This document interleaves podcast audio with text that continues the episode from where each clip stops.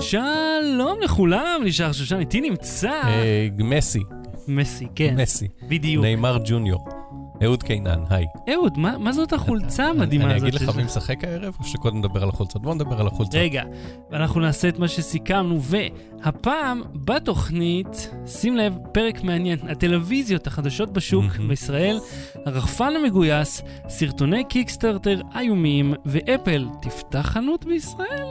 לא בטרי, בואו נתחיל. לא בטרי, בלי סוללה. אהוד, כן. מה זה החולצה המדהימה הזאת שיש זו לך? זו חולצה, מי שלא צופה בנו, אז שיצפה, כן. או שייכנס לפייסבוק שלנו, או ל-lowbatter.co, יש שם לינק לחנות, פתחנו חנות חולצות. כן. ואני לובש חולצה שאומרת, איזה טלפון לקנות, וזה פשוט תרשים זרימה מאוד מאוד קצר, שמתאר לך איזה טלפון לקנות. אני אעשה ספוילר, בסוף זה יוצא האחרון שיצא. אם יש לך אנדרואיד ואתה מרוצה, רגע, איפה זה אנדרואיד? יש לך אנדרואיד, אתה מרוצה? כן, אז תקנה עוד אנדרואיד, איזה? האחרון שיצא. אם יש לך אנדרואיד ואתה לא מרוצה, קנה אייפון וכו'. אפשר לקנות את זה על חולצות, על מה עוד פדים להחבר, מה יש בחנות? על הכל, גופיות, טישרט, אפילו וואנזי לתינוקות, מדבקות, מגים, הכל. מי שיצלם, איך קוראים זה? יקנה וואנזי לתינוק שלו, ויצלם אותו וישלח לנו את התמונה, אני מחזיר לו את הכסף. איך אני? הראשון שעושה את זה. הראשון ששלח לנו תמונה של התינוק שלו, אני מזכה אותו על הסכום. אוקיי, שמעתם את זה כאן. הראשון. כתוב, מחלקים תמונה, וואנזי אחד חינם. מי שרוצה, הראשון שתופס את זה. הנה, אהוד הבנפישר. רק שתדעו, יש עוד שתי חולצות חדשות שעלו, חולצת סגנון, חולצת בית ספר, והביגס לוגו. ביגס לוגו, על כל הבטן. על פי בקשת הקהל. וחולצת בית ספר תראה שוב. כן. חולצת בית ספר זה פשוט הלוגו בקטן למעלה. כן, למי זה, כל זה נמצא ב-T-Public. כן. העיצובים החדשים עולים $14 ליומיים, העיצובים החדשים עולים $20. כן. פלוס משלוח. כן. את שלנו, בואו רק נגיד, התפסנו בתל אביב, בפונגו, כי רצינו שיהיה לנו אותה מהר. כן. אז אני נמק בדרך לעבודה. כן, תהיה גם גרסה נשית נמקה בדרך לעבודה. כשנאתר כשיהיה לנו את האיור המתאים, אבל בוא נשים בצד את כל הביזנס הזה. בוא נגיד שלום לכל הצופים, השידור החי, וכמובן מיד אחר האייטם הראשון, שאלות ותשובות, וגם אם תרצו, נעלה אתכם לדיסקורד, דבר ככה ישירות. אהוד, אני שמעתי על פלישת חוטפי השרשורים בפייסבוק, כן, אני אגיד לך למה אני מתכוון, ואני אחבר את זה עם הנושא הבא. אתה כתבת, אגב, מי שתומך בנו בפטריון, בינתיים התמורה שהוא מקבל, זו מקבל את הליינאפ כבר ביום שישי.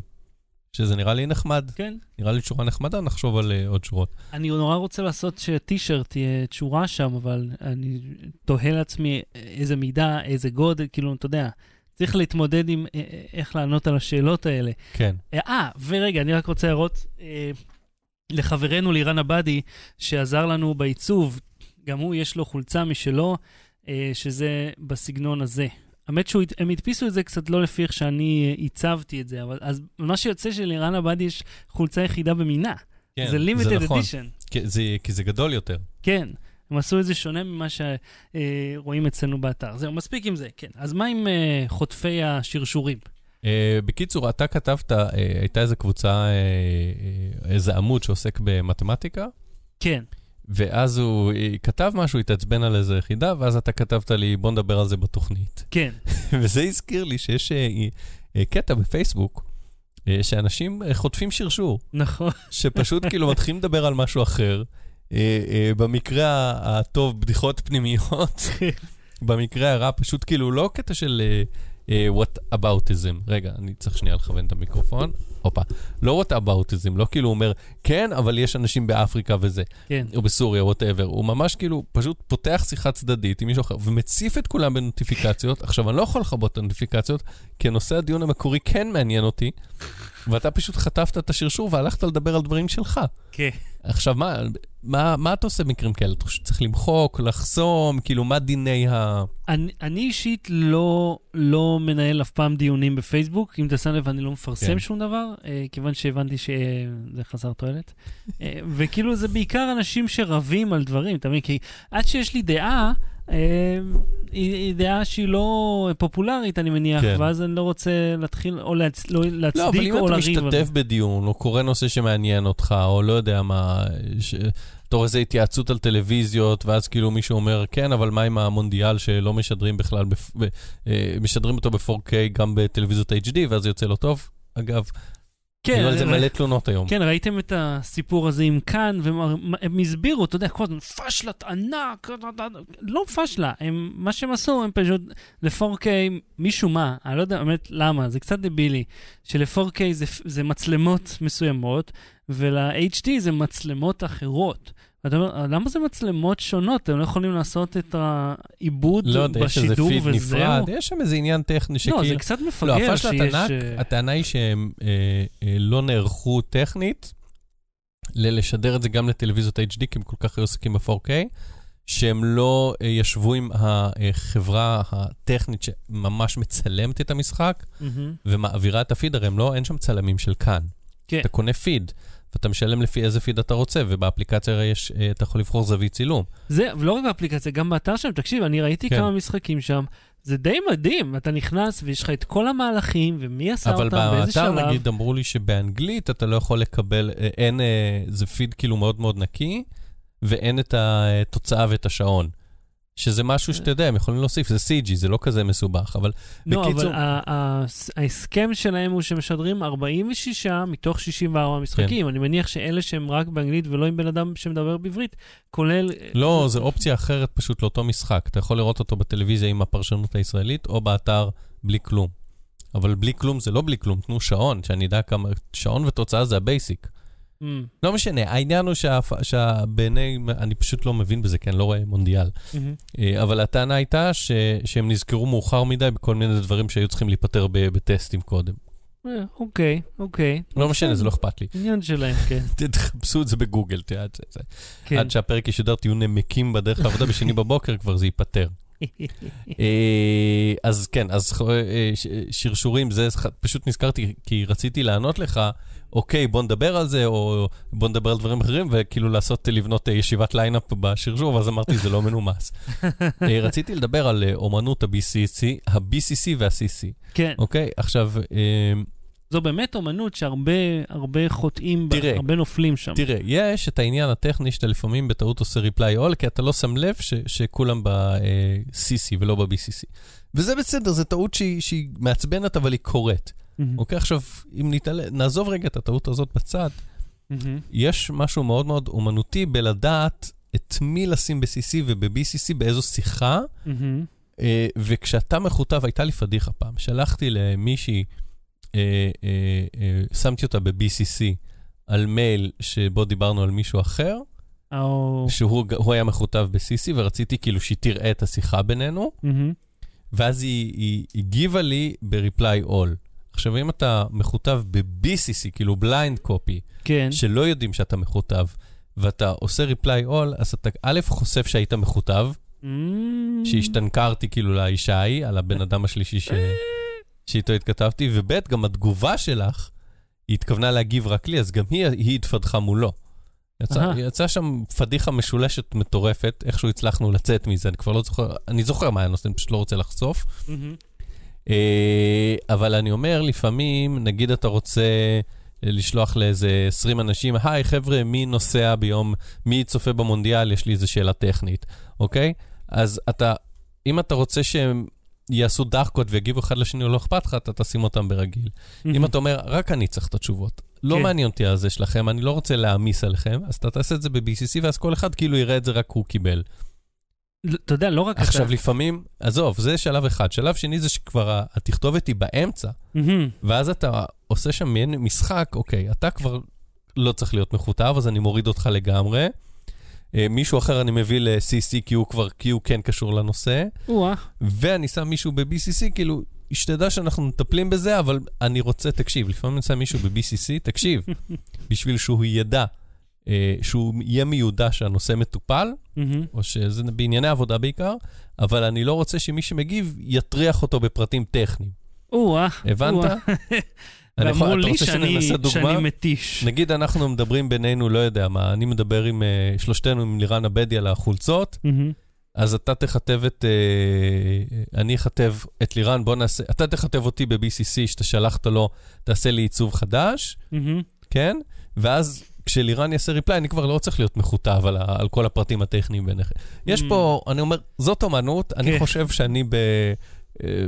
20 שנה שאני שולח אימיילים, אפשר להגיד, יותר מ-20 שנה שאני כבר שולח אימיילים, I mastered it. אני יודע מתי לשים CC, מתי לשים BCC, מתי לשים לב, ברגישויות, מי נגד מי, אני חושב שכל מייל שאני שולח בחיים או בעבודה, הוא כאילו, למרות שכאילו מתכתב במיילים, הכל בוואטסאפ, אבל במיילים, spot on.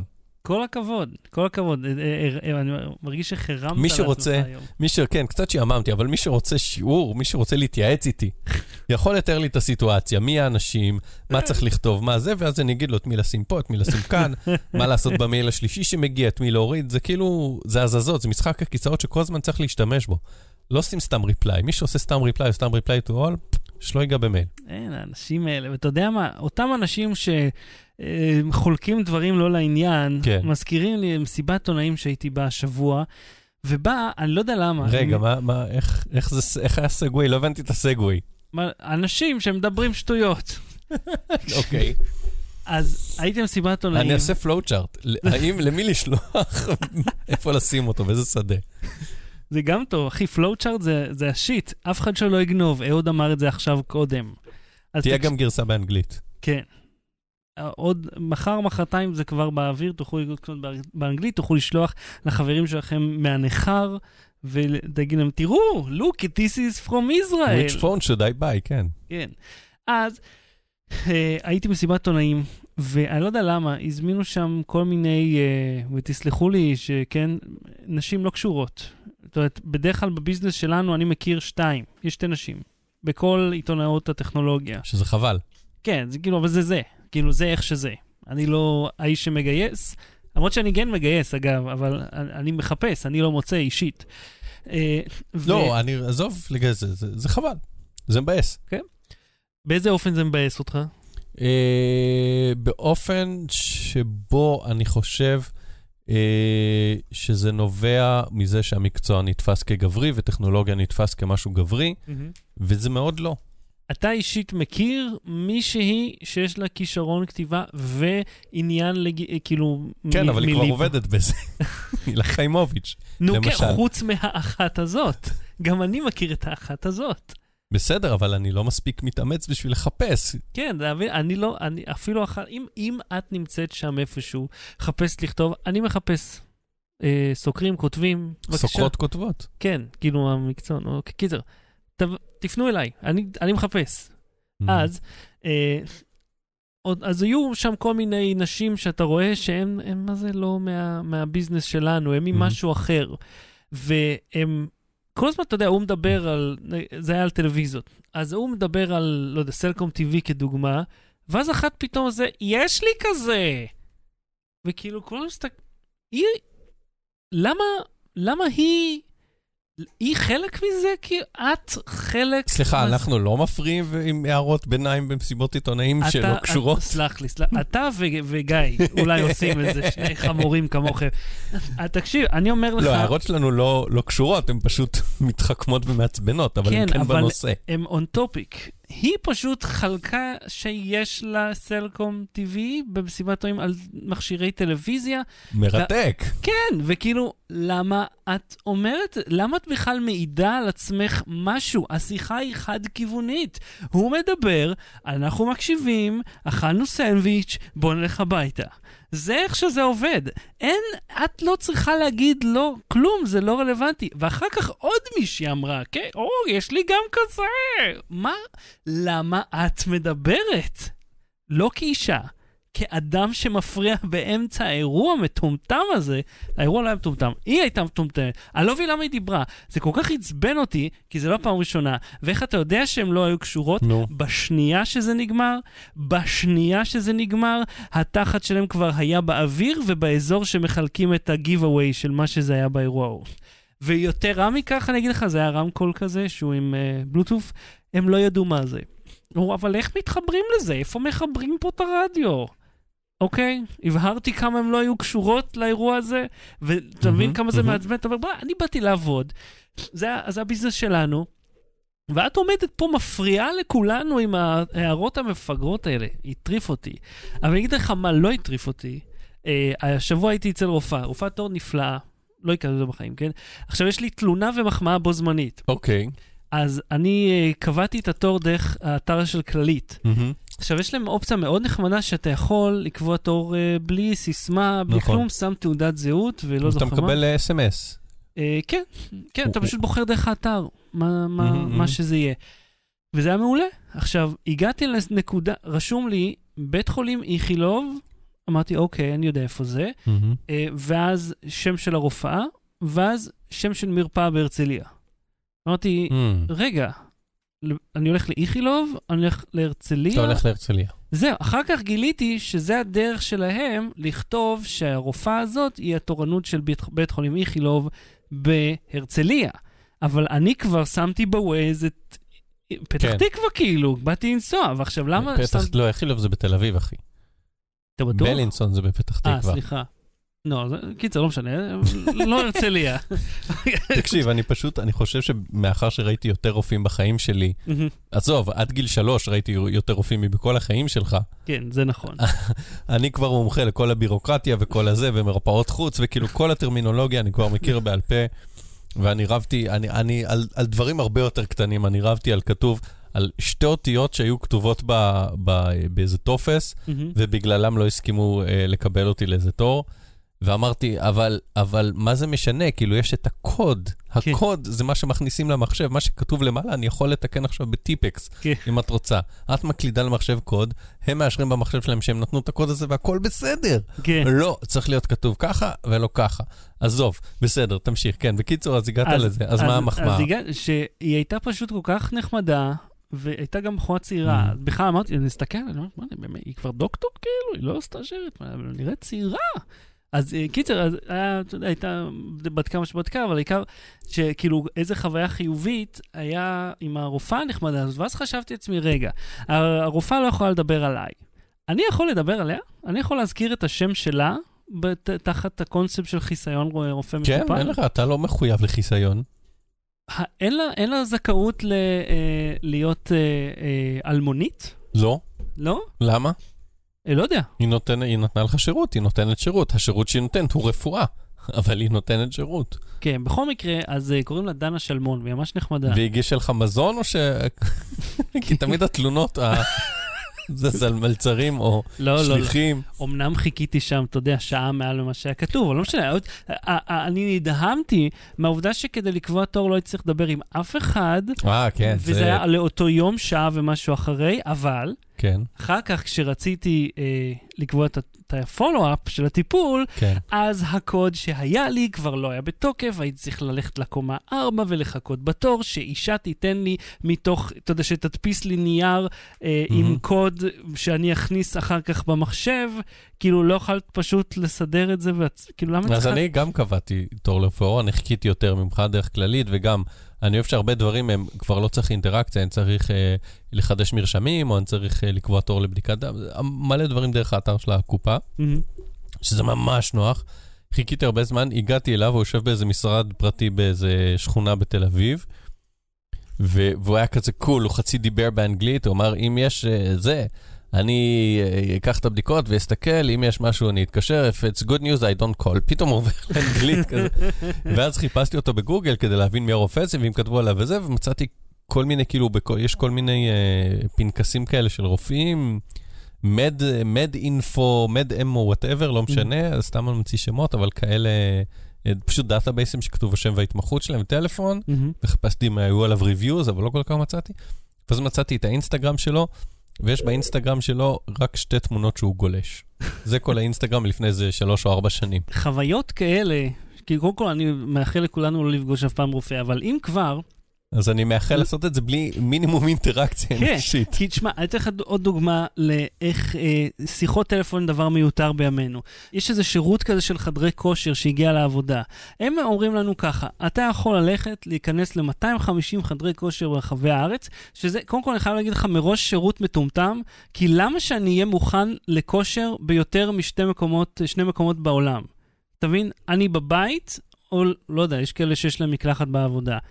אני לא יכול לדמיין עוד סיטואציה שבה אני נמצא באיזושהי עיר אקראית, ואומר, אני צריך עכשיו להרים משקולות. נגיד אני בא אליך עכשיו להקליט, ואני אומר ספונטנית אחרי השידור, לא בא לי לנסוע הביתה ב-11 בלילה, בא לי לעשות כושר. כן, אני בטוח שהכל... אבל מה רע בזה? זה אומר שיש לך מקלחת בכל מקום בארץ עכשיו. זה נכון, שזה רעיון טוב, לא חשבתי על זה. הבעיה שלי עם זה שאומרים ככה, כדי להירשם, יש ללכת לאפליקציה, להירשם, ואז להתקשר אלינו, ופה הפסקתי לקרוא, כי אין סיבה בעולם שאני אדבר עם מישהו בטלפון, אחרי שנרשמתי באתר. חדרי כושר, שהבנתי שאין מחיר אחיד. זה משהו... כלום לא אחיד, כל אחד ממציא מה שהוא רוצה. תקשיב, אוקיי? אם אתה רוצה לעשות... אני מנסה לחשוב על דוגמה, אוקיי? אתה נכנס, אתה רוצה לעשות מנוי לתיאטרון, אוקיי? אז יש לך מחיר, ואז יש הנחה אם אתה חייל, או פנסיונר, או חבר, או whatever, כן? כן. סבבה. אתה רוצה, ויש כאילו רשימה של, כאילו, נגיד 5 או 6 סוגים ומחירים והנחות. אתה רוצה לעשות מנוי לחדר כושר, ואני מעולם לא עשיתי, אבל ככה שמעתי מאנשים. חדרי כושר פרטיים, כל אחד יקבל מחיר אחר. אם אתה תתקשר, ואני אתקשר, לפי איך שנראה להם, כמה שנראה להם שתבוא, לפי כמה שנראה להם תפרייר, לפי התוכנית, כאילו לא בקטע של מה אתה, איזה פסיליטיז ואיזה שירותים נוספים אתה מקבל. הם פשוט נותנים מחירים שכמו כרטיסי טיסה. כמו בשוק. כן. מחיר לפי הפרצוף שלך. זה מה שהבנתי שקורה בחדרי כושר. אם יש פה מישהו במגיבים בשידור החי, או לאחר השידור החי, שרוצים לכתוב לנו בפייסבוק, להגיד לי אם זה נכון, יכולים לאמת את זה, אבל כך סיפרו לי. אני מאוד אהבתי אפילו הופעת באמלק השבוע, עם קריסת וואטסאפ. כן. אתה רוצה שאני אקריא את זה פשוט? יש לך את זה כבר בראש? לא, אין לי את זה בראש, אם תלך לעמוד של נקסטר, אז נמצא את זה. אני רק רוצה להגיד קודם על הוואנזי, שאנשים לא ינצלו. אני פשוט הראשון שאני מקבל לנו בפייסבוק שלנו, בהודעה פרטית.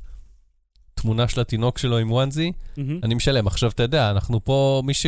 אם שניים יקנו את זה, ואחד יגיע לפני ואחד זה, הם לוקחים את הסיכון. כן. אז בואו לא עכשיו להתלונן. כי אני עכשיו רואה שזה יכול לסבך אותה. ולשלוח את זה לפודקאסט, את לא באתי... לא, במייל, בפייסבוק. כהודעה פרטית בפייסבוק, כן. אוקיי. לא לנו, לעמוד פייסבוק שלנו. לעמוד פייסבוק של לא באתי... ואם קניתם והייתם שניים, תספגו את המחיר, מה לעשות? הראשון ביותר או הראשונה, הם מקבלים את הוואנזי חינם. אז... הנה ההודעה שלך. לא, זה לא ההודעה שלי, זה הכתבה, היא הדביל. נו, זה לא ההודעה הקבועה שלך? לא, זה סתם כתבה, לא, אז אני אקרא את המשנה. עזוב, אתה יודע, שתקריא את המשנה ואחרי זה תחפש את הפרשנות. אבל כתבתי במשנה, זה קורה פעם במספר חודשים, האפליקציה קורסת לכמה דקות עד כמה שעות, כולם עוברים ל-SMS וטלגרם, וידיעות חדשותיות מציינות את הפעמים האחרונות שזה קרה בשביל למלא טקסט שלא יהיה קצר מדי. ואת הפרשנות שכתבתי בשנה שעברה, וואטסאפ היא אפליקציית המסרים הפופולרית ביותר, מוסר אהוד קינן, עורך נקסטר ומומחה מטעם עצמו.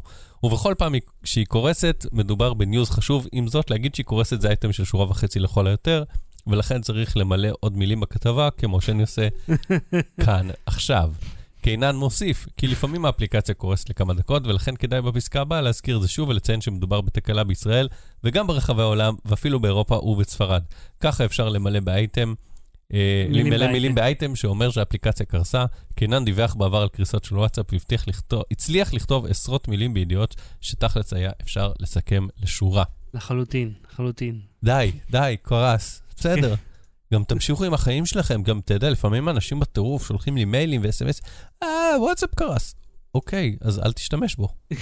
והכל יהיה בסדר. ואם מדברים על דברים דבילים, ככה, תראה, יש איזה בן אדם שהכריח, הוא אומר, בוט, פשוט לצפות ב1,000 שעות של פרסומות לאוליב גרדן, שמי שלא מכיר, אוליב גרדן זה רשת... אכלת שם? סיפרת לי? לא? לא נראה לי שאכלת שם. ראיתי את זה והמשכתי הלאה.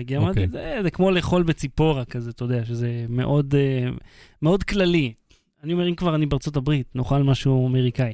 אז אוליב גרדן זה רשת מסעדות מאוד מאוד פופולרית, יש להם אלפי מקומות ברחבי ארצות הברית, והם פשוט, יש להם, אתה יודע, אוכל איטלקי כזה אמריקאי. אז באדם הזה לקח בוט ואמר לו, צפה עכשיו ב1000 שעות של פרסומות של אוליב גרדן, ואז ביקש ממנו לכתוב פרסומת של אוליב גרדן. אתה רוצה שנשחק אותה? אוקיי. אני המלצרית או הלקוחות? אתה תהיה, הכל פה זה פרם, בוא פשוט נזרום. אז הכל באנגלית, טוב, תזרמו איתנו. Interior Olive Garden Restaurant. A group of friends laughs at dinner table. A waitress comes to deliver what could be considered food. חברים יושבים ואוכלים, הם מגישים להם משהו שנראה כמו מסעדה. שיכול לעבור כאוכל. אוקיי, wait. Pasta nachos for you. We see the pasta nachos, they're warm and defeated. The menu, סליחה. אז בוא, אתה תעשה קולות, אני... Okay, the menu is here. Lasagna wings with extra Italy. We see the lasagna wings, there's more Italy than necessary. ואז חבר שני אומר, I shall eat Italian citizens. והמלצרית עונה לו, unlimited stick. כן, כי יש שם קטע של unlimited breadsticks. כן. We see the unlimited stick, it is infinite, it is all. פרנד 3, live without me, I'm home. המלצרית, glutton classico, from the kitchen. כן. We, the gluten classico, we believe the waiters that it is from the kitchen. We have no reason not to believe. Friend 4 says nothing. Friend 1, what is wrong, friend 4? Friend 4 says nothing. עכשיו חבר 2 אומר, friend 4, what is wrong, friend 4? Friend 4 smiles wide, her mouth is full of secret soup. Wet voice, בסוגריים, Olive Garden, when you're here, you're here. זה נשמע כמו פרסומת מעולה. יש יותר מדי איטליה.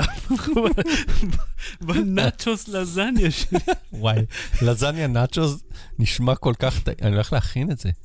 לזניה ווינגס בסיפור. אני אקנה, מה זאת אומרת? לזניה ווינגס. לא, היא אומרת בהתחלה, הפסטה נאצ'וס, סליחה. פסטה נאצ'וס, וואי, אני אכין פסטה, אבל אתה יודע מה, אפשר שדרג לזניה נאצ'וס, אתה שם שכבה בצק? אחי, זה משפט מדהים, there's more Italy than necessary. כן.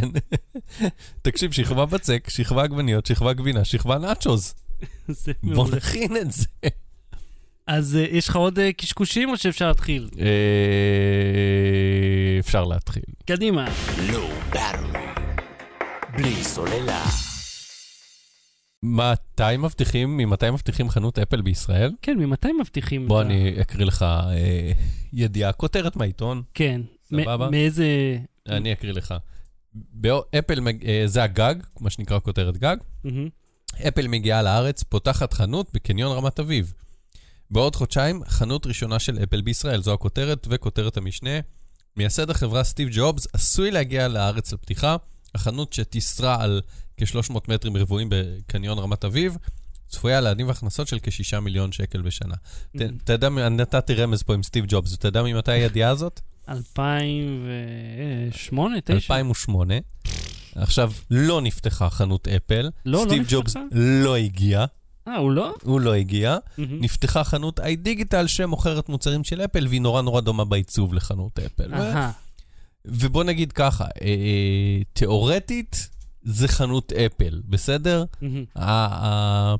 ההתקטננות, איך אנחנו קוראים לזה, זה כבר התקטננות, אבל זה לא חנות אפל בהגדרה הרשמית. היא לא של אפל. עכשיו השבוע פורסם בידיעות ובגלובס, שיש מגעים לקראת פתיחת חנות, והפעם זה רציני. כן. לא כתבו את זה, אבל זה השתמע. בין קניון עזריאלי לאפל, יש מגעים לפתוח חנות אמיתית. עכשיו בואו אני אגיד כמה דברים. 1, אני מאמין שיש מגעים כאלה. 2, אני מאמין שהפעם זה היה רציני, שזה רציני, אבל האמנתי גם בפעמים הקודמות שזה היה רציני. 3, אין לי שום דרך להוכיח שלא תהיה חנות אפל. כן. וחוץ מכל מיני מקורות, אין לי שום דרך להצהיר באופן רשמי שכן תהיה. אז כרגע אנחנו יודעים שאולי כן ואולי לא, וסבירות גבוהה שכן, אבל אם לא, אז תמיד יכולנו להגיד, לא אמרנו שבטוח, אמרנו שיש מגעים. טוב, בוא נדבר רגע, למה זה חשוב שתהיה חנות? מה שקרה לפני 10 שנים, זה שהכתבה בידיעות, היא פשוט בלבלה בין חנות הדיגיטל לחנות אפל, ונתנה את הרושם כאילו זה חנות אפל.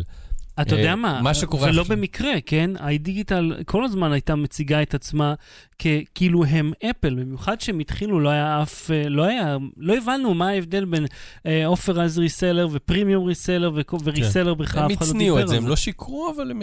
כן, הם לא הבליטו או הדגישו, אנחנו לא באמת החברה, אנחנו פשוט חנות ברמה מסוימת שמוכרת. זה הכל.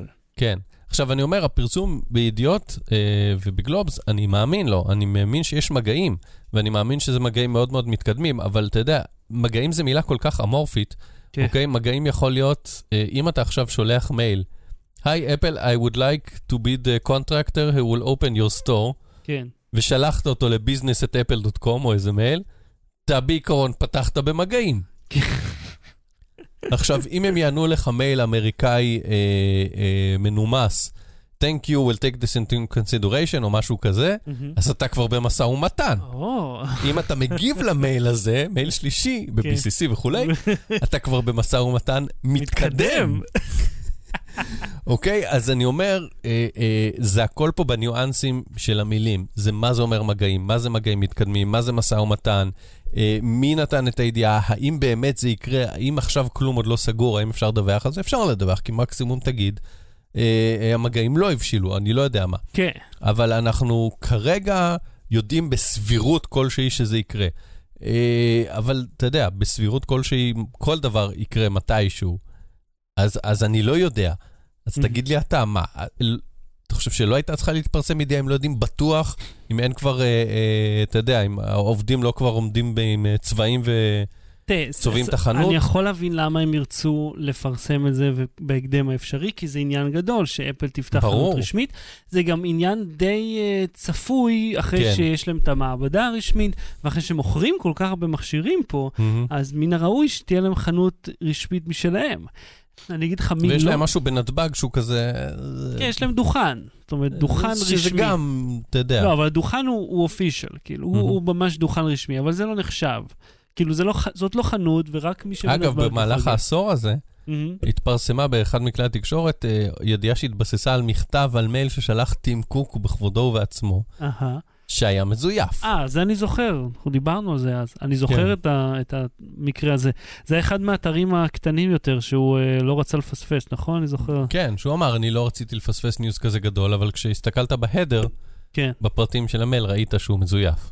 כן, אני חושב, אבל כל הקטע היה שאתה יכולת להסוות את זה, לעשות כאילו אתה שולח לכל מקום. לא. זאת אומרת, הכתובת של הבן אדם הייתה... אתה יכול לזייף כתובת מייל באמצעות כל מיני שרתי מייל, אבל בהדר אתה לא יכול לזייף את השרתים שמהם זה יצא. הנה, טוב, הוא למד את זה באותו זמן. אז, אני חושב שזה מאוד מעניין שהם יפתחו פה חנות במיוחד לשאר הכימונאים כאן, וכל הריסלרים, כיוון ש... זה קצת מוזר שחברה נלחמת או מציבה תחרות ליבואנים שלה. למה? או שהיבואנים שלהם אלה שיביאו את הסחורה והם רק יתפעלו את החנות? לא, לא הגיוני, לא הגיוני. אז הם יהיו גם יבואנים? אפל ישראל תהיה יבואן של אפל, היא לא תעבור דרך איזה קבלן? אני מאמין ש... תשמע, הפורמט בישראל הרי תמיד עובר דרך יבואן אחר, סני לסמסונג ורונייט ל-LG וכן הלאה, אבל כמו שאתה רואה, יש לסמסונג נגיד חנויות משלהם, שהם בעלות של סני, שיהיה כאילו הנציגה הרשמית של החלק הזה, שכל הציוד שהם מוכרים שם. מה שאני מדמיין שהם יעשו פה, שסמסונג תהפוך ליבואנית עם הזמן, לא מיד, כי להיות יבואן בארץ זה לא פשוט בכלל. לא, אז אני אומר, השאלה האם חברת אפל קורפורט, שיש לה חברה שרשומה בישראל, שקוראים לה אפל ישראל בעם, האם היא תתחיל להתעסק עם יבוא ומחולות וזה וזה וזה, או שהיא תדאג רק לצד השיווקי? איי-דיגיטל ואיי-סטור ידאגו למחולות וייסו לאשדוד לחתום על זה, והם רק יהיו אחראים על החנות עצמה. כי זו התחושה שאני חושב שיהיה פה. אם ומתי וזה, מה אכפת לי להגיד? יכול להיות שהם לא ירצו מיד להיכנס לזה, כיוון שיש לזה לא מעט עלויות, אבל אפשר לצפות שנגיד במחירים שהסלולר... בשביל להיות יבואן, אתה צריך... תן להם אותך. המחירים שהסלולר בארץ של אייפון הם די זולים ביחס לעולם. כן. במיוחד באילת. המחירים של הלפטופים למשל, הרבה יותר גבוהים. אז אחד הדברים שאפשר לדמיין, זה שהמחירים של הלפטופ ירדו קצת, בגלל שהם כביכול ייבאו. אם הם לא ייבאו בפועל, אז זה סתם הם האנשים האלה שפתחו חנות יפה וזהו. כן, כי להפוך להיות יבואן זה התעסקות, זה לוגיסטיקה, זה מיסים, זה... מכון התקנים, שורסור, כן, כן. זה עניינים, זה משהו שצריך כאילו אופרציה, לא אומר שהם לא יכולים, אבל אני אומר, אתה צריך לגייס כוח אדם ואנשים שמבינים בזה. אפילו שזה אפל שמביאה מוצרים של עצמה, כן? זה לא... העבודה עם הספק בחול, זה החלק נראה לי הכי פשוט. כן.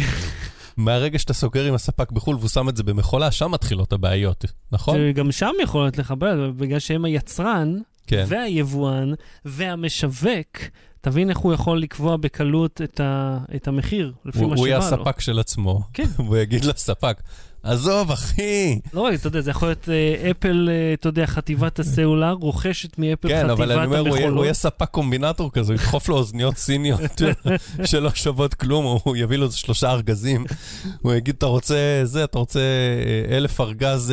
1,000 ארגז. 1,000 ארגז, אייפון 10, אז כך 300 ארגז אוזניות סיניות, אבל הוא בעצם יהיה גם הספק וגם היבואן.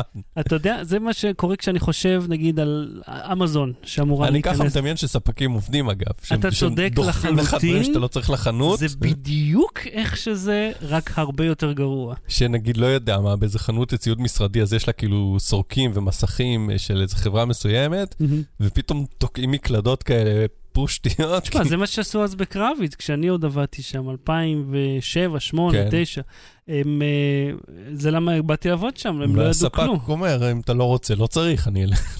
מישהו אחר. אוקיי, אנשים רצו אלקטרוניקה, וקרביץ אמרו, טוב, בואו אנחנו חייבים להיכנס לביזנס הזה, כי כמה מחברות... הספק כאילו נותן לך את המוצרים הטובים, ואז עושה איזו עסקה צדדית, ודוחף לך חרא. איך אמר לי פעם, אבא שלי, הוא כל החיים שלו עבד בלוגיסטיקה כלשהי. הוא אומר, אז כשהוא ניהל איזה סניף של גרינברג, בכפר סבא, רשתות לוקל. רגע, עכשיו זה מחבר לי משהו, בגלל זה יש לך משאית שילוח לטון. נכון, באמת קניתי לו משהו. כי סבא הוא. לא, הוא אומר לי שהספק לא ידפוק אותך לא מקדימה ולא מאחורה. קדימה זה הלקוחות, אתה יודע שהם גונבים, מאחורה זה הספקים גונבים אותך. שהם, הוא מצהיר לו, שם לך, לא יודע, 300 יחידה, שם לך 290, כל מיני כאלה. הם, יש הרבה מאוד רמאים בביזנס, במיוחד בישראל. 1,000 ארגז. 1,000 ארגז. 5 טון ערכה.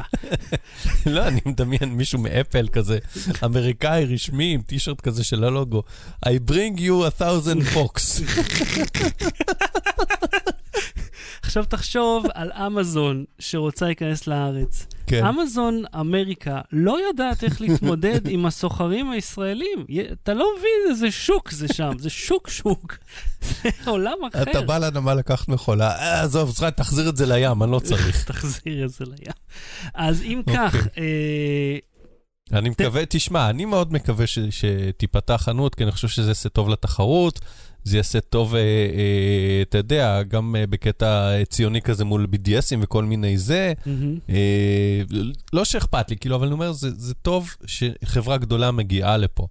זה עושה טוב, המוצרים שלהם סופר יקרים, אתה לא באמת צריך אותם, אלא אם יש לך אייפון ואתה מרוצה, או שיש לך אנדרואיד ואתה לא מרוצה, אז תקנה אייפון.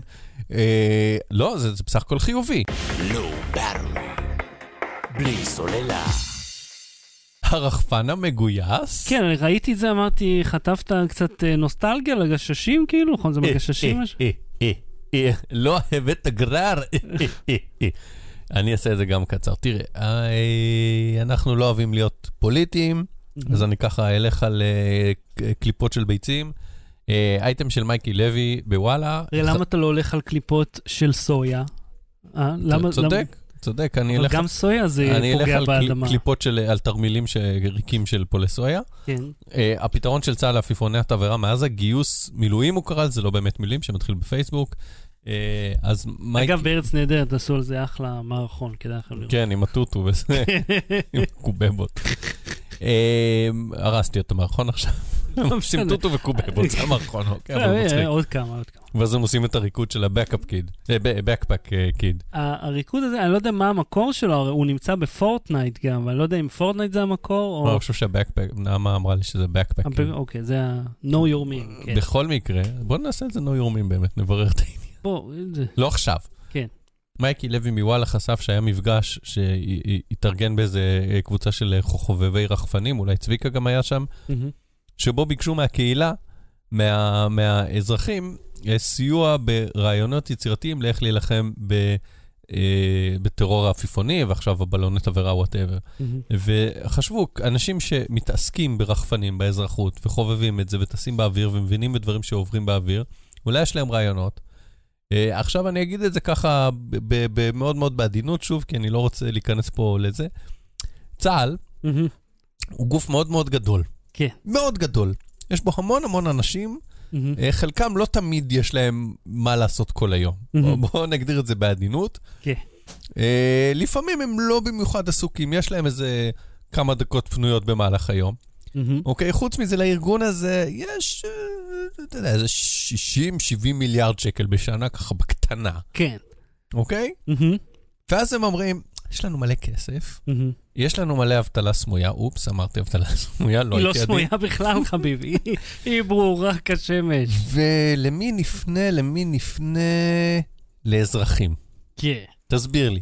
טוב, תשמע, רוב כוח החיילים הם אזרחים שאתה יודע, עושים מילואים בסך הכל. והייתי אומר שהם לא מוכנים, הם לא יודעים מה לעשות עם זה. אני לא יודע, הרי אתה יכול בתיאורטית להעמיד, אתה יודע, מישהו עם הקלע שיתחיל לראות בעפיפונים, אני לא יודע אם זה, גם זה עובד, כי אז אתה מפיל עדיין. אני לא מדבר על זה. אז מה? על זה שהמהלך של צה"ל הוא לפנות בפייסבוק לקבוצה של חובבי רחפנים. איפה עוד בעולם? כן. אתה תמצא מישהו ש... אני מדבר לך בכללי, לך עכשיו תעשה אאוטסורסינג לבעיה הזאת. למה? כי אתה רוצה למצוא... יש חיל אוויר. בחיל אוויר, אין אנשים שמבינים באוויר. אבל זה פעם ראשונה שזה קורה. נודניק, זה פעם ראשונה שזה קורה בהיסטוריה של העולם, שמישהו שולח עפיפונים... הכל בסדר, אני מבין, וזה מאוד מפחיד ומלחיץ. אוקיי, אז הם לא יודעים מה לעשות. אמרו, טוב, אין לנו איזה מומחה שאפשר לסחור אותו ב-50 מיליארד שקל שלנו, אז אולי יש פה איזשהו אזרח שיש לו רעיון, או קבוצה של מטיסים שאומרים, אוקיי, מה אם נריץ רחפנים הלוך חזור או נגזור אותו? דעות מנוגדות, אני לא מסכים. אז מה אתה חושב שהם צריכים לעשות? לפנות לחיילים שלא עושים כלום, ולשפוך עליהם מלא כסף ולפתור את זה. אחי, אתה יודע למה הם לא עושים כלום, כן? כי אין בהם טעם. הם אנשים מיותרים, הם למעשה כל כך מיותרים, שאפילו צהל לא מצא מה לעשות איתם, אז הם יושבים, אני אצטט לך מישהו, אוקיי? אני אצטט לך מישהו שהייתי... אני לא אומר שישבת על הסמויה בצהל, אני אומר שלפעמים יש אנשים שלא כל היום עסוקים. תקשיב, הבן אדם ישב במחסן, חם, עם מאוורר, כי חם, ואין... הוא לא ישב עם מאוורר, הוא ישב עם ונטילטור. הוא היה בצבא במחסן, זה לא מאוורר, זה ונטילטור. ובטח בלי הרשת שמגינה, נכון? לא, היה את הרשת. Safety first. אחד מאוורר ערכה, אגב, זה שמו של המאוורר הזה. והוא ישב... ונשען עם הכיסא ב-45 מעלות. והוא צועק למפקדת שאומר, שדמה, המאוורר הזה על חום. כאילו, אתה מבין מה האיכות האנושית הזאת שהייתה שם, אוקיי? המאוורר הזה על חום זה יותר טישרט מכל דבר אחר. זה טוב, נכון. זה טוב לקיץ. המאוורר הזה על חום. אבל הוא היה רציני כחום שהיה במחסן אסבסט הזה. אז סלח לי, הבן אדם הזה... לא מחסן שעשוי מאסבסט, מחסן שמספק אסבסט. לא היה סויס. יש בו מדפים מלאים. מה שצביקה פה מקופטר מספר שזה הרחפני מרוץ, שמאוד קשה להטיס. ולחבר'ה שם יש שנים של אימונים, שזה חלק חשוב. כמו לשחק... אתה יודע, עוד מתאמנים על תעופה? בחיל האוויר. יש חיל, שזה כל מה שעושה בשם שלו. חיל האוויר, הוא נמצא באוויר. אז מה ש... ואותו חיל אוויר, למשל, כיפת ברזל, חץ, כל אלה. זה לא שלהם, זה של רפאל, אם אני לא טועה, או אלטה מערכות, או אלביט, אלה חברות אזרחיות שמתמחות בדברים האלה. עכשיו אתה אומר, בוא, שולחים לאפיפונים באוויר. אף אחד בצהל לא יתעסק עם זה אי פעם, אין להם תורת, הם לא יודעים מה לעשות. שני פתרונות, אחי. כן. שני פתרונות. פתרון אחד, מספריים. יופי. פתרון שני, עמודי חשמל. לא ברור. בלי סוללה. אהוד, אתה יודע את דעתי על פרויקטים מקיקסטארטר. כן. חבל, הכסף של כולנו לא באתי להתראות. אבל... מעברון. היו מקרים שבהם היו דברים טובים, זאת אומרת... היו דברים שקיבלתי מקיקסטארטר, יותר מאחד. דיברנו על זה, יש הרצאה על קיקסטארטר, אתם מוזמנים לחפש בארכיון. כן, ואתה יודע מה, העובדה שאתה אומר, אולה, קיבלתי פעם משהו, ולא, פעם לא קיבלתי משהו, זה כבר אומר לך איפה... בוא נערו עם הכרטיס זיכרון, חייב לי כסף, איזה $50, צאתי על זה, אני חושב, $45, לא זוכר, דיברנו על זה. הכרטיס זיכרון שהוא גם מטעין, וגם מגבה, וגם זה. אנחנו משדרגים זיבים, משדרגים לעצמם את הכסף, אתה מקבל כלום.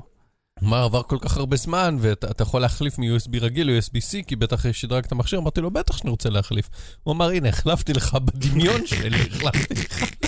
הנה, אני מיד מחליף, אני מקליד על המקלדת הבלתי נראית שלי, את ההזמנה החדשה. הבן של אמא שלך. אז מה הפעם? למה נזכרת פתאום מקיקסטארטר? אני נתקלתי באיזה סרטון בפיד שלי, שהופיע לי, ורציתי לעשות עליו ביקורת. זה פיילוט לפינה, שהיא לא תהיה פינה שבועית, נעשה אותה נגיד פעם בחודש כזה, פעם בשבועיים, נראה איך נזרום. מי שמאזין לנו, אני ביקשתי בפייסבוק לצפות, לא צפיתם. אל תנזוף בהם. לא צפיתם. אני ביקשתי לצפות, לא צפיתם, אני אתאר לכם מה קורה, אבל בואו ננסה שפינה הבאה כן תצפו לפני, אבל נתאר. אוקיי, אז כן, אנחנו שומעים ושומעים. אז כן, אתה שם אותם באנדר? אוקיי, אז עכשיו קודם כל המוזיקה. באמא שלכם. תשמע, לפחות זה לא עם ה... באמא שלכם. לא, אבל זה יכול להיות באותה מידה גם עם הגיטה היוקללי הזה, תמיד יש את היוקללי. תקשיב, זה כמו ב... תעצה פאוס, תעצור רגע. אין פה פאוז. אוקיי. אז קודם כל אנחנו כבר איזה 20 שניות לתוך הסרטון ועוד לא ראיתי את המוצר. אוקיי, ומה עושה? אני רואה ילדה אוכלת ארטיקים וזה עכשיו... המוזיקה מעצבנת כי היא מוזיקה הכי גנרית בעולם, זה כמו לשים קליפ ארט של ברוכים הבאה לכיתה ואף, אנחנו עוד לא רואים את המוצר אגב, כן. אנחנו רואים ילדים. עכשיו פרסומת, יש שתי דרכים למכור מוצר בפרסומת, בעולם הפרסומות מתחלקות לשניים, פרסומות שמוכרות לך את המוצר, פרסומות שמוכרות לך לייפסטייל שהמוצר יוצר, נכון? אתה איתי, כאילו כן. אומרים אם אתה תקנה איזה אוטו, אז או שמראים לך את האוטו ויש לו הגה ויש לו ככה ויש לו ככה, כן. או שאומרים, אתה תנהג באוטו הזה וכל החיים שלך יהיו כיפים. למרות שהפרסומת של קדילק יש את מתיו מקונאי פשוט ככה לוחש בתוך תא הנהג. כן, אבל זה גם סוג של לייפסטייל. עכשיו פה אני רואה את המוצר א' הרבה זמן לתוך הפרסומת, ואז אני רואה איזשהו עמוד עם צלחות מעופפות וטילים ויש שם גם מים. כן. מה המוצר? כן. מה המוצר? זה משחק, אוקיי, הבנתי שזה משחק. כן. איך משחקים בו? מה המשחק? נראה לי שהם יראו לך. הם מעיפים דברים ומפילים, המטרה היא להפיל, המטרה היא לא להפיל, המטרה להציל, אני צריך להימנע מהמים, הוא מראה לי שאפשר לשים את זה בתיק ולסחוב את זה, ואז הוא מראה משחק שהוא נורא נורא מורכב, עכשיו זה לא, הגאונות במשחקים, זה שזה משחק שהוא נורא כיף, והוא נורא פשוט. אוקיי? במשחקים שאתה צריך למכור לי זה. אם המשחק הוא מורכב, יש לזה קהל, אבל משחק של חצר, עכשיו הנה, עכשיו הוא, קודם הוא זרק צלחת מופפת והפיל טיל, ועכשיו הוא זורק רק את הטיל. כן. מה המשחק? כן. תסביר לי, אחי, מה המשחק? מה צריך לשחק? הוא אומר, זה דורבל, זה מאוד כיף. אני קצת לא הבנתי למה יש מים בפנים. כדי להירטב, כי זה משחק לאוטדור. כן, אבל למה יש מים בתוך הטיל? תבין, למה הטיל צריך מים? אני לא יודע. ובגלל זה הפרסומת הזאת גרועה, כי כאילו, יש, אין לפחות האנשים רוכנים ומציירים את זה. לפחות את זה אין, אבל הפרסומת היא פשוט כל כך הצבנה אותי, כי אני לא מבין מה המוצר. אני גם לא אוהב את ההדרום, יש לו יותר ההדרום מעל הראש, אישית זה יפריע לי. כן, גם אתה סתם עומד באמצע וזה, בדרך כלל היזם עומד ליד, הנה, הוא מראה לי שהמוצר חזק והוא כאילו לא נקרא. מה אכפת לי? מה אכפת לי? זה לא תיק שאני מוביל בו סחורה, זה משחק. לא, זה לגיטימי להראות לך את העוצמה שלו. כן, שהוא לא נקרא, שהוא לא יערס לי אחרי יומיים, אבל אני לא יודע מה קורה פה. הנה, הוא מראה כמה קל להתקין את זה, ואז מה אני עושה? תראה, אנחנו איזה 2 דקות, 3 דקות לתוך הוידאו הזה, ווואלה, לא הבנו איך שחקים. כן, יש צלחות מעופפות, שמרטובות, ואז כן, לא, הצלחה, היא סתם נרטבה מהמשחק הקודם, עכשיו פתאום הוא הולך ביער, לא ביער, בזהר, כן. לפני זה היה בפארק, עכשיו הוא במדבר. כן, מדבר, אבל יש שם קצת מים. וזה, כאילו, כל המשחק, אני אתאר למי שלא רואה, זה עמוד, אוקיי? ומהעמוד הזה... כמו חנוכיה. יש שמות, ועל המוט הזה תולים 3 טילים מלמעלה, הם נראים כמו רוקץ כאלה קטנים מספוג, ותולים עוד 2, זה נראה כמו צלב כזה, ואז אפשר לחבר 2 כאלה. מה הולך פה? למה אתה לא אומר לי, תקשיבו, יש משחק חדש.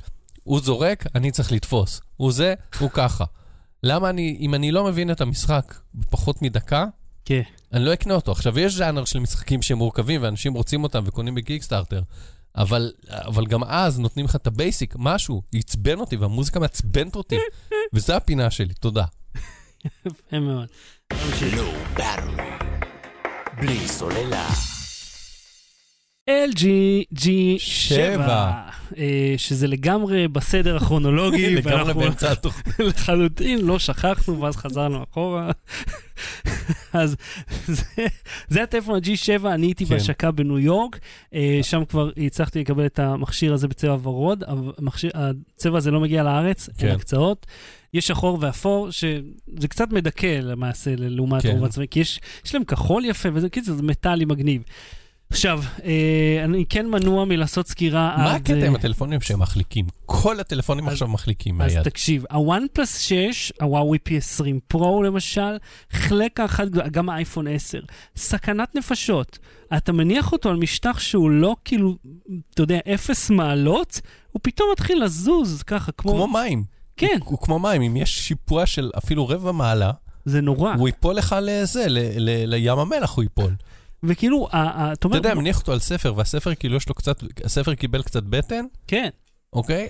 אז הוא ייפול, הוא יגיע לתחתית של זה, יגיע לליבה של כדור הארץ, הוא יגיע. מה הטלפון? אז גם זה חלקה? זה לא כל כך חלקה, לא, הוא סליק, אבל לא יותר מדי. תן לי להחזיק. זאת אומרת, הוא מספיק... עוד פעם אתה תאיר לי את השכנים עם הכדור גומיות שלך. הוא מספיק... אגב, זה שאני הולך להמליץ עליו בהמלצה. אגב, שמת, אתה מבין, השולחן שלי הוא בשיפוע. כן. אז אם אתה שם את ה-OnePlus 6 על השולחן הזה, או את ה-Huawei P20 פה, נגיד ראינו, ששמת אותו פה, זה פשוט מחליק. כן. אבל לא, ה-G7... לא, הוא בסדר, הוא יחסית נדבק.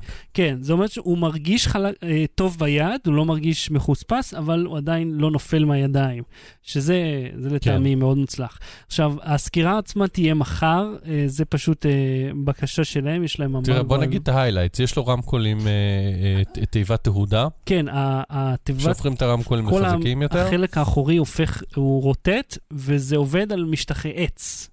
או מתכת, אבל זה נשמע גרוע יותר המתכת. עדיין גם בעץ שמעתי דיסטורט.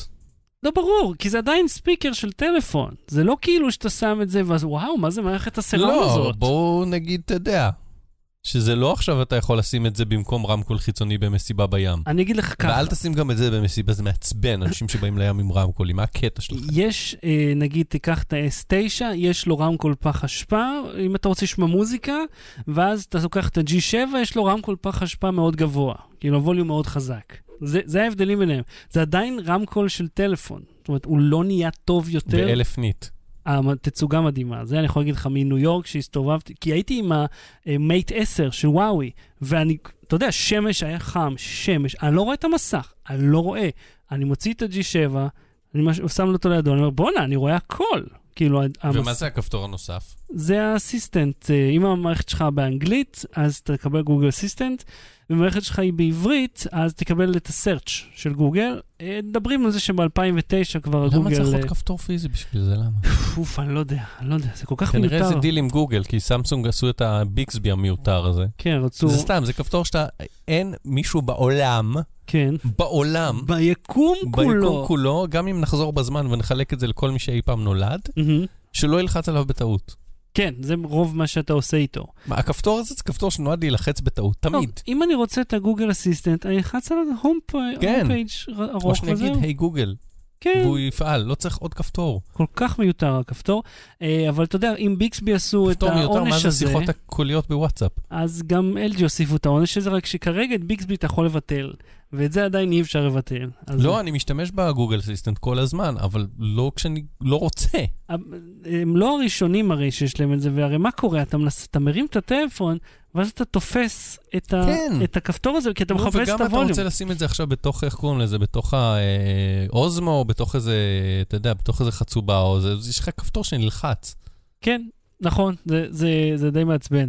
עכשיו יש לו סורק טביעות אצבע, זיהוי פנים מבוסס מצלמה. ואת הנוק, נכון? יש את הנוק, ויש גם זיהוי קולי, שאתה יכול להגיד לו, פתח את הטלפון. והוא לא יעשה כלום. פתח את הטלפון. אתה מחליט מה הפקודה? סליחה, אני ביטלתי את זה. אתה מחליט מה תהיה הפקודה? כן, אתה מקליט את זה, אני ביטלתי את זה. זה לא נכשל, אני ביטלתי את זה. My voice is my... זה, נו, מאיזה סרט זה? שכחתי גם את הציטוט וגם את הסרט. אני לא... My voice is my identification או משהו, לא משנה. עכשיו יש לו שתי מצלמות אחוריות 16 מגה פיקסל, ולהבדיל מהשאר, זה מצלמה אחורית צרה ואחת רחבה. סליחה, אחת רגילה ואחת רחבה. בדרך כלל בשאר אתה תראה, נגיד, מצלמה אחת רגילה ואחת צרה, שהיא כמו זום, אבל פעם הם הוסיפו אופציה של פורטרט. עכשיו, אהוד, אני רוצה לעשות איתך הדגמה. אוקיי, אני הולך להסתכל עליך דרך המצלמה, ויש לה את הפונקציה של ה-AI. ה-AI קם, מסתכל ואוטומטית מזהה. עכשיו אני אקריא לך מה הוא כותב. הוא מסתכל לך, רשום לי people, group of people, smile, כשאתה מוציא לשון זה לא אומר כלום. אני עושה פרצופים סקסיים, תתאר את זה למאזינים. סקסי פייס, I'm dying, oh my god. זהו, הפסיק להגיד. אני משרבב ומלקק את שפתיי. רגע, מה, הוא לא כתב סקסי פייס. Musical instrument, document, office, technology, illuminated, a hand, one person, מגניב. תראה, אני מסתכל על זה, נגיד, הסתכלתי על תום, הוא רשם לי בייבי, הסתכלתי על עץ עם עלים, הרשם לי טרי טרנק, ליבס, נייצ'ר. אבל גם סמסונג ווואו יודעים כבר לעשות את זה. כן, זה נכון, ולכולם יש כמעט את אותו מעבד שהוא אחראי לזה, אבל זה עדיין נחמד שזה קיים וזה עובד. האם יש בזה צורך? לא בטוח. אני אישית חושב שזה גורם לאובר שרפנס בתמונות, אבל אני בודק את זה. בסקירה... החלק המצבן נגיד בוואוי, שהוא מזהה כשאני מצלם איזה נייר, שהוא כותב document scan, ואז הוא הופך את זה ל... לא רוצה, רגע, תן לי לצלם קודם, אחר כך תעשה מה שאתה רוצה. אבל זה לא אוטומטי, צריך להפעיל את הפונקציה, לא? לא, אפשר לחבות, זה לא משנה, יש שם איזה setting שהסתבכתי איתו, אבל זה לא העניין. העניין הוא שבעיניי היכולות האלה, הבעיה שהיצרנים שמו אותם, ואז הם קיוו שזה יצרנית אפליקציות, תעשה עם זה משהו. ואז יצרנית האפליקציות לא עושה עם זה כלום. כאילו, מפתחי האפליקציות לא עושים עם זה כלום ולא עושה כלום. יש משחק, ראית את המשחק של גוגל של ה-Find the Emoji? לא. יש משחק של גוגל. נראה לי, שמעתי משהו. שאתה בעזרת המצלמה, שהוא נותן לך אמוג'י, ואז אתה מחפש את החפץ בחיים האמיתיים. קול. כן. וזה משחק מגניב שמנצל יכולות של זיהוי אובייקטים. אז אני אומר, זה משהו שהוא כבר נהיה שימושי, לא סתם אני מצלם טוב וזה אומר לי בייבי, וואלה, אני יודע שזה בייבי. כן. אבל יכול להיות שזה גם, אתה יודע, לקטלוג התמונות אחר כך, כי מה שגוגל עושה לכם, גוגל פוטוס, שמזהה לך את התמונות לפי... שזה אדיר. אגב, לפעמים אתה יכול גם לחפש גם לפי מטה דאטה של התמונה. אתה מצביע על אייפל, ואתה מקבל דרך של ויקיפדיה על אייפל וכל הקשקושים האלה. לא רק זה. אגב, יש גוגל לנס גם ב-G7, באנגלית לפחות.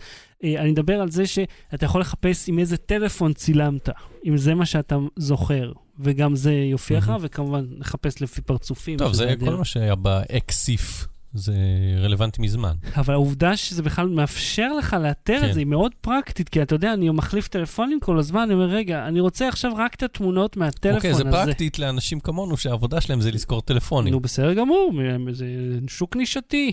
בכל מקרה, ביום ראשון... 1,000 ארגז סוכרים. 1,000 ארגז. יום ראשון, הסקירה תתפרסם, אנחנו יכולים לראות את הוידאו בווייזמן. טוב, מס עליך, שלי כבר מחר, והטקסט קצת יותר מאוחר מחר. כי לך היה אותו מאז ניו יורק, ולי... בסדר, כולם קיבלו שבוע. לא, בוא. יאללה, נעבור להמלצות, או מה... ולגמרי נתייחס לזה כאילו בכלל לא שכחנו וחזרנו אחורה. לא ברור, בלי סוללה. המלצה בדקה. אהוד, מה ההמלצה שלך? כדור מגומיות. למה אתה צוחק? איך זאת המצאה? כדור מגומיות. תקשיב, כדור גומיות, אוקיי? רק אתה יכול להמליץ על כדור מגומיות. סרטון קיקסטארטר, אוקיי? הייתי פותח אותו בחברים, כדור גומיות. תודה רבה. $4. $4. אני אומר תודה, $50 ל-Early Bird, $160 ריטל פרייס. סבבה. הכי קיקסטארטר שיש. הכדור גומיות הוא כדור שכשמו כן הוא, עשוי מגומיות. עכשיו תשאל, אהוד, אבל מה יש בפנים? במה אתה עוטף את הגומיות? כאילו, איך התחלת את זה בעצם? תשאל אותי. במה אתה עוטף את הגומיות? כאילו, מה אני עוטף בתוך... כלום, עוד גומיות. כולו עשוי רק מגומיות. 100% גומיה. 100% גומיה. אתה מסדר לי 1,000 ארגז גומיה? יש פה 3 שקית גומיה. פשוט התחלתי לקבצ'ש אותם, ואז לקשור אותם סביב זה, ואז כשזה נהיה מספיק רחב, אז צריך פשוט לשים גומיה ולסובב אותה פעמיים או 3, ואז אחרי זה זה כזה בקושי פעמיים, עד שזה מתחיל להיקרא. כשגומיות מתחילות להיקרא, אתם יודעים שהכדור מוכן. זה מאוד מאוד מרגיע לייצר את זה. אני יכול להדגים פה הקפצה, או שזה עשה רעש בלגן קצת? זה עשה רעש לשכנים, אני חושב. יש שטיח. שמעת איזה הד? כן. הממד האטום, איזה הד היה לו? בקיצור, בגלל שזה כולו גומי, הוא מאוד מאוד אלסטי, והוא קופץ מדהים. אחרי כמה, הכנתי את זה לפני כמה חודשים, הוא התחיל להתייבש, ואז צריך לפעמים להחליף חלקים, או לייצר חדש. אני פשוט ממליץ, כי זה היה לי מאוד כיף לייצר את זה. זה קופץ ממש מגניב. מה המחיר המומלץ לצרכן, אבל? אמרתי, $160 ריטל. אתה קונה 3 שקיות של גומיות, עולה כמה שקלים, ואתה מייצר את זה, וזה הנאה צרופה. צרופה, ואתה מבין מה הוא עושה וממה הוא עשוי, לא כמו הטילים המצבנים האלה. מה ראיתי שם? מה ראינו באמת? מה ראיתי? טילים מספוג שמתמלאים מים ומעיפים אותם עם פריסבי. ואני צריך להפיל או לא להפיל? אני צריך להרטיב את היריב שלי? כאילו, אולי נתן, אני אומר, אל תסביר את כל המשחק, סבב, תן משהו. הוא אומר, זה משחק כיף שאפשר לקחת החוצה ואפשר לשים בתיק. מה אני עושה איתו? אין בעיה, לא קונה את המשחק המפגר שלו. כדור גומיות. ואני רוצה להמיץ לך על סרט נחמד מאוד שהגיע לנטפליקס, Making Fun: The Story of Funko. עכשיו, אני בטוח שאתם מכירים את פאנקו, החברה שעושה את בובות הפופ, הבובות הווינילה מאוד מפורסמות, אז זה סרט ארוך. אם מישהו רוצה לייצר, יש גם כאלה שעושים בובות פאנקו בהתאמה אישית. נכון. על בסיס הראשים שלנו. אנחנו לא נסרב. לא נעמוד מנגד. לא נעמוד מנגד. לא נקנה לו חולצה חינם או כלום. לא נתן לו שום תמורה על זה. אבל אם הוא רוצה, בבקשה. נעודד. ומקסימום נעשה פלאג. כאילו, לאיזה עסק לקסטם פאנקו שזה יהיה. אז הסרט מאוד נחמד, הוא מגולל את כל הסיפור של פאנקו, של היוצרים, קווין, איך שקוראים לו פה, סמיס. כן, הוא לא חלק מהיוצרים, אבל הוא יקיר החבר'ה, כיוון שהוא גם חובב גדול של קומיקס, של דמויות. ובטח יש פאנקו שלו, של הדמויות שהוא גילם. כן, כן. יש בטח. נו, איך קוראים, זה סיילנט בוב. כן. ואתה יודע מה, גם בכללית, עורך פאנקו, הם ממש מייצרים בובה על כל סאב ז'אנר ודמות עראית ואקראית שתהיה, הם מייצרים לך בובה ספציפית על זה. זאת אומרת, ממש על אנשים לא קשורים על, נריטוריה של צבי הנינג'ה, אז צבי הנינג'ה בתקופה הזאת. פאנקו של סופרמן, שהוא כזה, אני לא מוצא אותו עכשיו, היה לי שהוא כזה, נו, איך קוראים זה? הירו, אקשן הירו ג'אמפ, כשאומרים הירולנד, אז הוא כזה נוחת, ואז כשמסובבים לו את הגלימה, זה נראה כמו סופרמן מסתפר. כאילו כשמסובבים לו את הראש 180 מעלות, ועם הראש קדימה ויש רק את הגלימה, אז זה כאילו סופרמן מסתפר. אז כי זה סרט מעניין, הוא בנטפליקס, סרט חדש לגמרי, שאפשר לוצאת על ה... נטפליקס אוריג'ינל, או שסתם הם קנו אותו? וואלה, לא יודע. כנראה שלא. אם היה אוריג'ינל, אני חושב היה כתוב נטפליקס אוריג'ינל. בכל מקרה, אחלה סרט, מאוד מעניין. ועד כאן תוכניתנו לפעם, אנחנו נהיה פה שוב במוצאי שבת הבאים. עכשיו, יש לנו, יש שבוע מעניין סך הכל, אתה יודע? יש... בוא נסתכל רגע מה עומד בפנינו. עכשיו, כל יום שלישי כרגיל אני שאלות ותשובות, אבל בשעה 3 השבוע, מי שרוצה להצטרף, כי לוג'יטק משיקים את הקו גיימינג שלהם. אתה יודע איפה הם עושים את זה? בהייפ גיימינג לאונג'. אתה זוכר כשאנחנו היינו נגיד באזור גיל 13-14 היו לאונג'ים כאלה של משחקים שהיית בא ומשלם שחקים באינטרנט אתה מכיר את זה? לא. כשאני גרתי בכפר סבא, היו איזה שניים כאלה, אז היה כאילו שיא העניין, היית משלם, לא יודע, 30 שקל שעה, אז המטבע שונה. והיית כאילו, שיחקנו רד אלרט, נגיד, ברשת. וזה היה אדיר, כי אז למי היה מודם או אינטרנט בבית? היום אתה בא לשם כיוון שיש להם את החומרה הכי חזקה. ואפשר לעשות פארטי כזה ביחד, זה אדיר. אז דל עושים כמה אירועי השקות ביום שני, ולוג'יטק ביום שלישי. ומשיקים סביבון שאמור לשבור את סיגינס. וואלה? כן. איזה ריינג' של דברים יש השבוע. זה מישהו שהוא אגב עשה פרויקטים מקיקסטארטר. מה אתה אומר? אבל כל הדברים שלו שהוא יצר הגיעו. הוא ישיק השבוע את הסביבון הזה. זה מישהו שעשה קיקסטארטר, הוא עושה גם את זה בקיקסטארטר. הוא ישראלי שהוא אחד קיבל תגיד של מומחי קיקסטארטר, ונראה לי יהיה מגניב. מגניב? אז עד כאן תוכניתנו לפעם, אהוד קינן, תודה רבה. תודה רבה, זה באמת הסוף עכשיו. פאק יו! פאק יו! בלי סוללה.